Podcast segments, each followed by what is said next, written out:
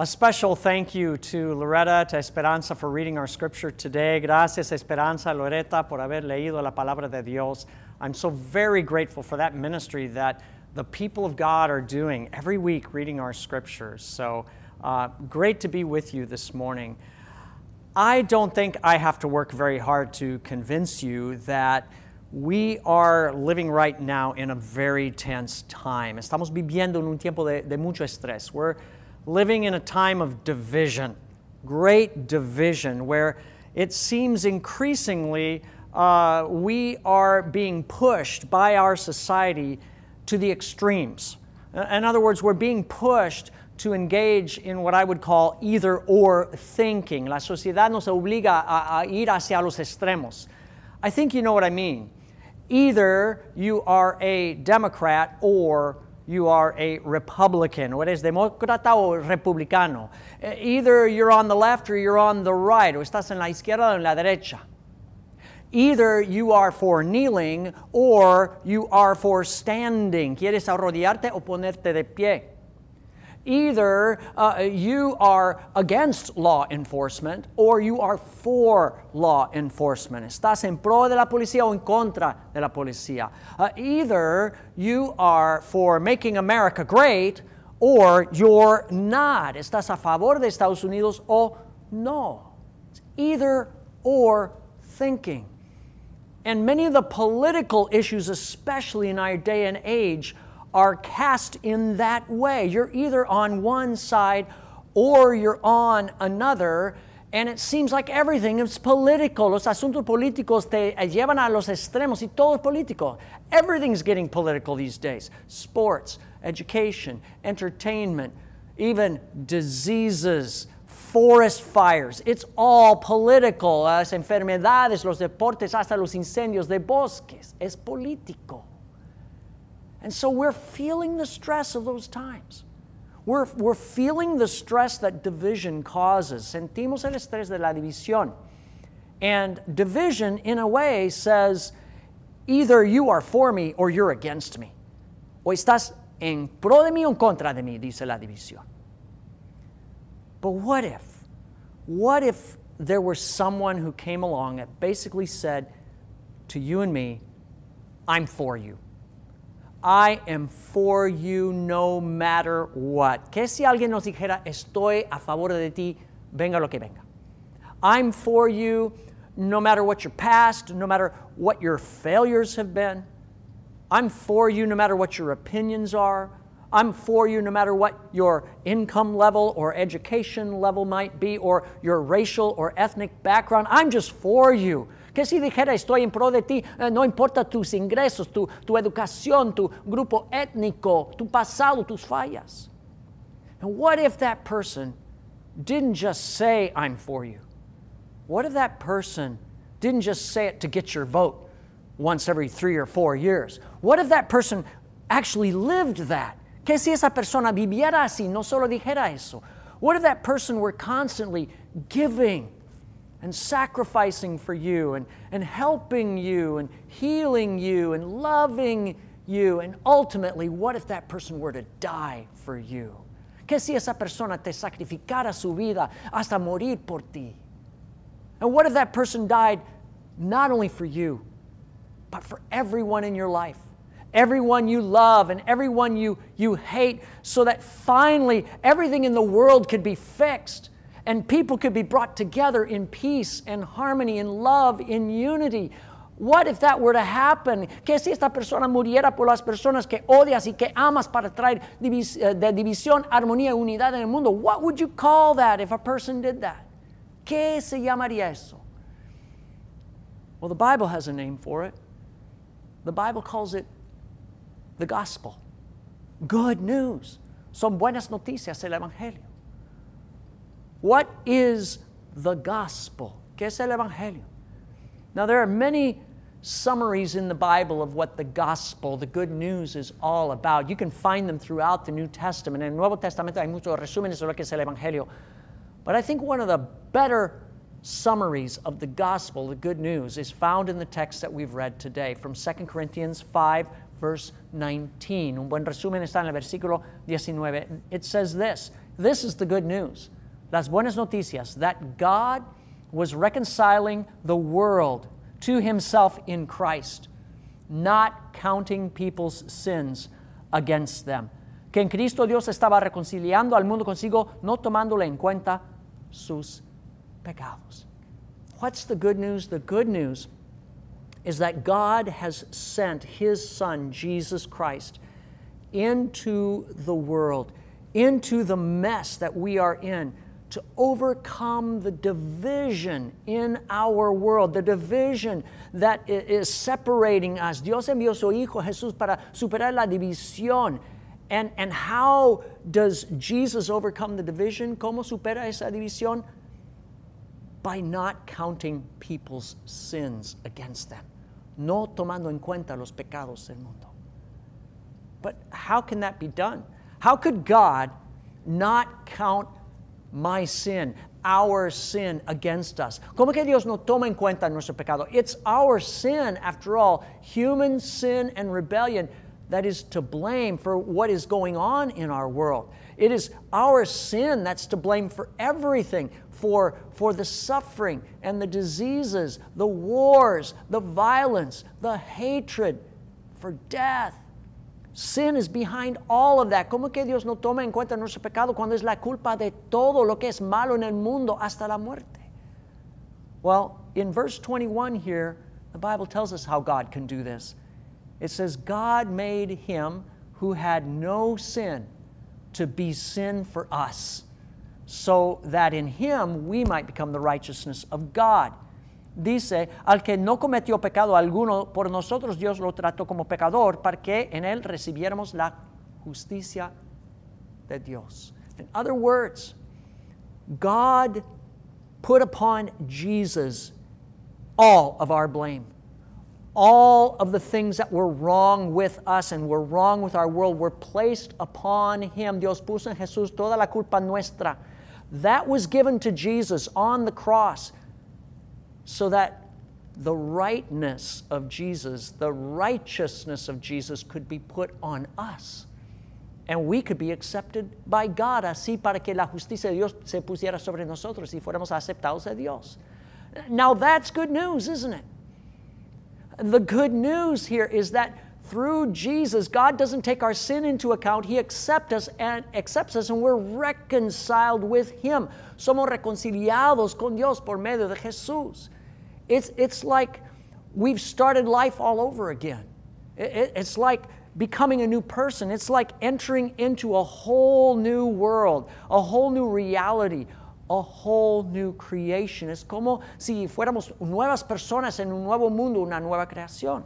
In fact, that's what it says in 2 Corinthians 5, verse 17. If anyone is in Christ, if the righteousness of Christ is on you, if anyone is in Christ, he or she is a new creation, a new person. The old, that's gone, it's passed away, and the new has come. Si alguno está en Cristo, es una nueva creación. Lo viejo ha pasado, ya ha llegado. Lo nuevo. So, this is the good news. We are reconciled in that vertical relationship with God. Somos reconciliados en la relación vertical con Dios.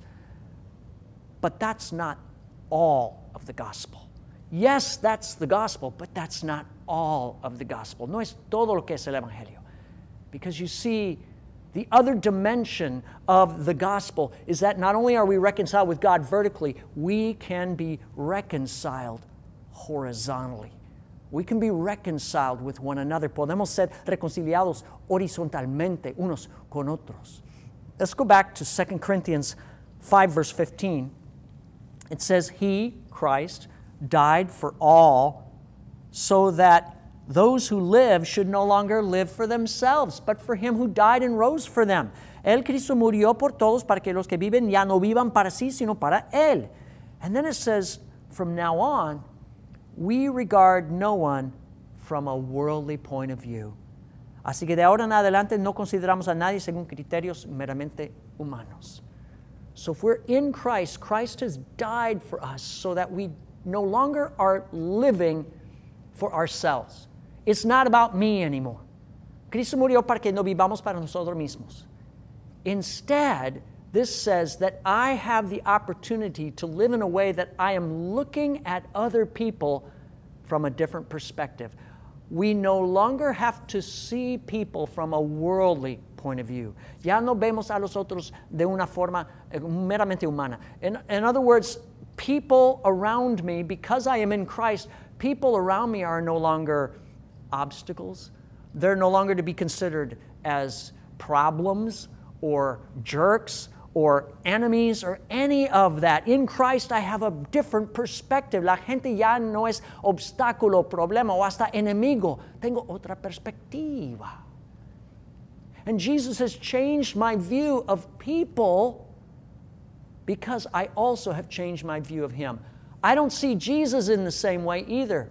Ya veo a Jesús de otra forma, no de una forma mundana, not from a worldly point of view. And so, what does all this mean? Verse 18 says it means that God has reconciled us to give us the ministry of reconciliation. Dios nos ha reconciliado para darnos el ministerio de la reconciliación. In other words, I have a new relationship with God and I have a new relationship with other people. And so Jesus is my king. That's the view I have. And I am his representative in this world. I am like a representative from a foreign country, and I'm coming with a message from my king that you can be right with God and you can be right with other people through Jesus. I am now an ambassador. That's who I am. Yo vengo como de otro país, como embajador, para transmitir un mensaje de la reconciliación. And that's what it says here. It says, God has committed to us the message of reconciliation. Él nos encargó el mensaje de la reconciliación. And so it says, uh, we are therefore ambassadors. We are Christ's ambassadors, as if God were making his appeal through us. Somos embajadores de Cristo como si Dios los exhortara a ustedes. So this is the good news. This, this is what we believe. And everything has changed. Our relationship with God has changed. Our relationship with each other has changed. Now, we need to understand something important about the gospel. Hay que comprender algo importante aquí. Uh, Bible scholar James Denney, over 100 years ago, talked about this. He said, We need to be clear. The gospel is not good advice. It's not good advice telling us what we have to do to fix what's wrong with God and us and what's wrong with the world. The gospel's not good advice. No es un buen consejo para, para decirnos cómo arreglar las cosas con Dios y el mundo. The gospel's not good advice. The gospel is good news. It's telling us how God has already acted to fix this. God has already repaired the relationship between us and Him and ourselves and other people. We need to understand that. Son buenas noticias porque ya, Dios ya ha arreglado la relación con Él y con los demás. Now, how do we live this out then? That's the question. How then do we respond to the gospel in our everyday lives? ¿Cómo responder al Evangelio? In another of Paul's letters, in Galatians chapter 5, verse 1, Paul says something that I think is really key. He says, It is for freedom Christ has set us free. It is for freedom Christ has set us free. Cristo nos libertó para que vivamos en libertad. And so he says, Stand firm. Do not let yourselves be burdened again by a yoke of slavery. Manténganse firmes y no se sometan nuevamente al yugo de esclavitud. What's this talking about? Well, in both Galatians and in 2 Corinthians, the text we read from earlier, Paul here is writing to Christians who are going through a situation where they have been tempted to fall back from the gospel. They've been tempted to turn the good news into good advice. Los Gálatas y los Corintios han sido tentados a hacer de las buenas noticias buen consejo. Why is that? Well, false teachers have crept into the church. And these false teachers are twisting the message of reconciliation. They are saying, here's what you need to do. Oh, yeah, it's great that you have Jesus and all, but you not only need Jesus, if you are going to be right with God, you must be circumcised. You must go through this Jewish ritual of the cutting of your skin. Para ser recto con Dios no hay que tener solo a Jesús, sino la circuncisión. If you don't have that, you don't have a reconciled relationship with God. And not only that, these false teachers are saying, you know, those people that aren't circumcised over there, let, let us give you some good advice. Stay away from them. Stay, eh, stay away from uncircumcised believers in the church because they're not in a good place. Hay que apartarse de los creyentes no circuncidados en la iglesia porque no son buenos. And so, what do these false teachers do? They set up their message into either or thinking. Es de los extremos. Either you are circumcised and part of the true believers, or you're not circumcised. And, and that's how you need to know that you are right with God. O eres circuncidado o no. But Paul says, wait a minute. That's slavery. You're falling into either or thinking. Eso es esclavitud. And so, what Paul does here is he looks at circumcision and he says, This is a gospel issue. This is an issue where if we get this wrong, we mess up the good news. Si no hacemos esto bien, vamos a torcer el, el Evangelio, las buenas noticias. And so in Galatians chapter 6, verse 15, Paul says this Here's the deal neither circumcision nor uncircumcision means anything. What counts is being a new creation in Christ. Ni la circuncisión ni la incircuncisión importa, lo que importa es ser una nueva creación en Cristo. It's really about your connection with Jesus. It's the good news. And so that is what we need to understand this perspective that Paul brings into this. He wanted the Corinthians and the Galatians to look at issues in the church not from that either or perspective, but from a gospel perspective.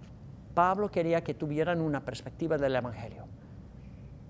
And I believe that's what God wants for us in our day and age as well. Eso es lo que Dios quiere para nosotros también. I said it before. Uh, we are in this time where I believe that we have incredible pressure being put on us right now to fall back into slavery. Hay presión para caer en la esclavitud. How do I mean that? Well, I believe that we are under pressure to look at everything from a political perspective. And what is a political perspective? It's about a worldly, a human point of view. Hay la tentación de ver las cosas de forma política. It is to buy into what is needed to fix this world through a political lens, political slogans, political talking points, political arguments. Es, es mirar el mundo según lemas políticos, debates y argumentos políticos. But you see, the gospel has a different perspective. El Evangelio tiene otra perspectiva. In fact, in Ephesians 6, the Bible tells us our struggle in this world is not against flesh and blood. Nuestra lucha no está en contra de carne ni sangre. In other words, our enemy is not that other person. It's not the other people around us with their different perspectives that are on the other extreme. El enemigo no son las otras personas. What is our enemy? Our enemy is sin, which separates us from God and each other. Our enemy is uh, the devil who wants to destroy the work of God in the world. El enemigo es el pecado, el diablo, el infierno. We have the challenge to no longer see things from a worldly point of view.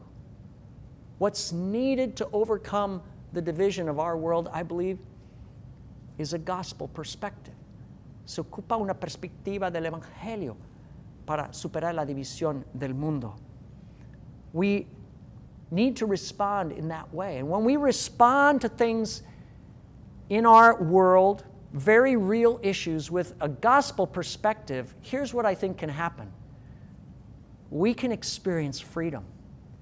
The freedom of knowing that we are reconciled with God and the freedom that know that we know we can be reconciled with others. And in that freedom we can love and live in a different way. Cuando tenemos la perspectiva del evangelio podemos experimentar la libertad de estar reconciliados con Dios y unos con otros para vivir de forma diferente. And so it's with all this in mind that today we want to begin a new series of messages called It's a Gospel Issue. That's the name of the series. Estamos comenzando una serie, Es un asunto del Evangelio. And over the next few weeks, uh, we're going to do something a bit new and bold. We're going to be looking at four issues in our day and age that are controversial, four issues of debate that would tend to divide people. Vamos a estar mirando cuatro temas de debate hoy en día. Now, these issues are ones that you've probably heard before. We'll be talking about abortion, el aborto, sex and sexuality, el sexo, race and racism, el racismo, and the fourth one is poverty, la pobreza. Now, as I list those issues, you might be saying right away, well, some of those issues sound more like Republican issues. And some of those issues sound more like Democrat issues. Parecen ser asuntos o republicanos o demócratas, but I want to assure you that's not the case. These are all gospel issues. These are all issues we need to see through the lens of the gospel. Son asuntos del evangelio.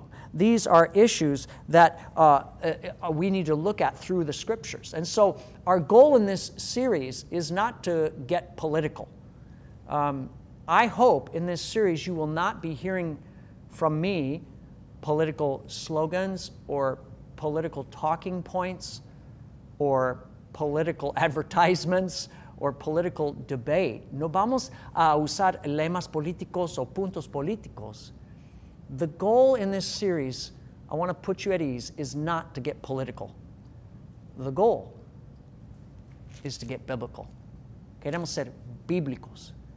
We want to look at what God's word says. Because here's the thing no matter what your political leaning may be, and we all have that, no matter what your political preference, uh, these issues that we have as Christians, we need to see them through a gospel lens.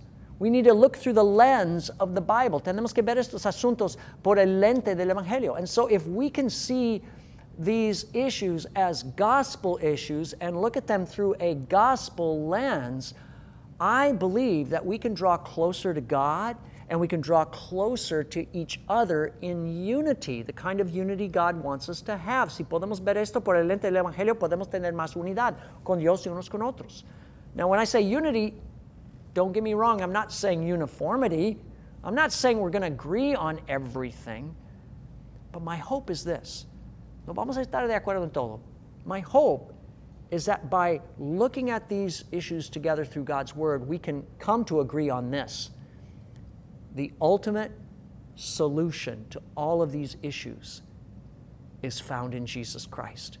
It's found in the gospel. La solución está en el Evangelio. And so, where do we start? We need to embrace the gospel.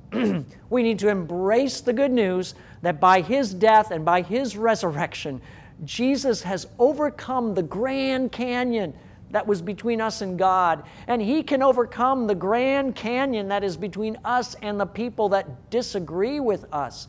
Uh, eh, eh, Jesús por su muerte y resurrección superó el Gran Cañón eh, entre nosotros y Dios y entre los demás.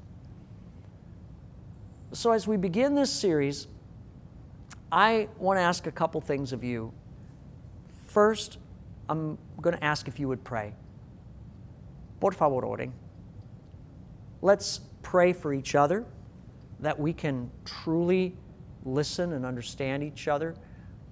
Let's pray for our, our country and our world right now. Uh, there is much prayer needed, especially as this election season gets closer to its its climax. Hay que orar por el mundo, por este país. Uh, and if you would, would you do me a favor and, and pray for me? I feel like I'm way over my head on this one, uh, but here we are. We're going to talk about these things. Oren por mí también. So let's pray. Let's bathe this time in prayer. The second is this I want to ask that you would join us for gospel conversations about these issues. Queremos tener conversaciones basadas en el Evangelio. That's why our elders have been working very hard to establish these groups that will be starting this week. In fact, there's a, a group that'll be starting right after our outdoor service on Sunday morning, 10:30 a.m., right in this building. And in these socially distanced groups, we're going to listen to God's word and listen to each other. But the hope is, is to have gospel conversations, not political ones, but gospel conversations. Queremos escuchar la palabra y unos a otros en estos grupos y tener conversaciones basadas en el Evangelio. Let's listen and let's talk with a desire to build bridges, not to blow them up. Vamos a construir puentes y no destruirlos. After all, that's what Jesus has done for us. Jesus has built the bridge. He is the bridge between us and God, between us and each other. Jesús es el puente entre nosotros y Dios y unos y otros. And you know what? That's good news. Esas son buenas noticias. Please pray with me. Lord, thank you for the gospel. This is the message of life that makes all the difference. Gracias por el Evangelio y la diferencia que marca nuestras vidas. I pray that this morning we can begin to put on the gospel as a pair of glasses so that we can see more clearly what's going on in our world and in our relationship with you. Que pongamos el Evangelio como unos lentes para ver mejor lo que pasa en este mundo y contigo. I want to pray for every single person, Lord. We all see things differently, but thank you that because of Jesus, we can see each other from a new point of view, the perspective of love. Gracias que por medio de Jesús podamos vernos con la perspectiva del amor. Lord, we, we invite you into this conversation and we pray, teach us, teach us to have a gospel perspective. Enséñanos, Señor, a tener la perspectiva del Evangelio. It's in Jesus' precious name we pray. En el nombre del Señor Jesús. Amen.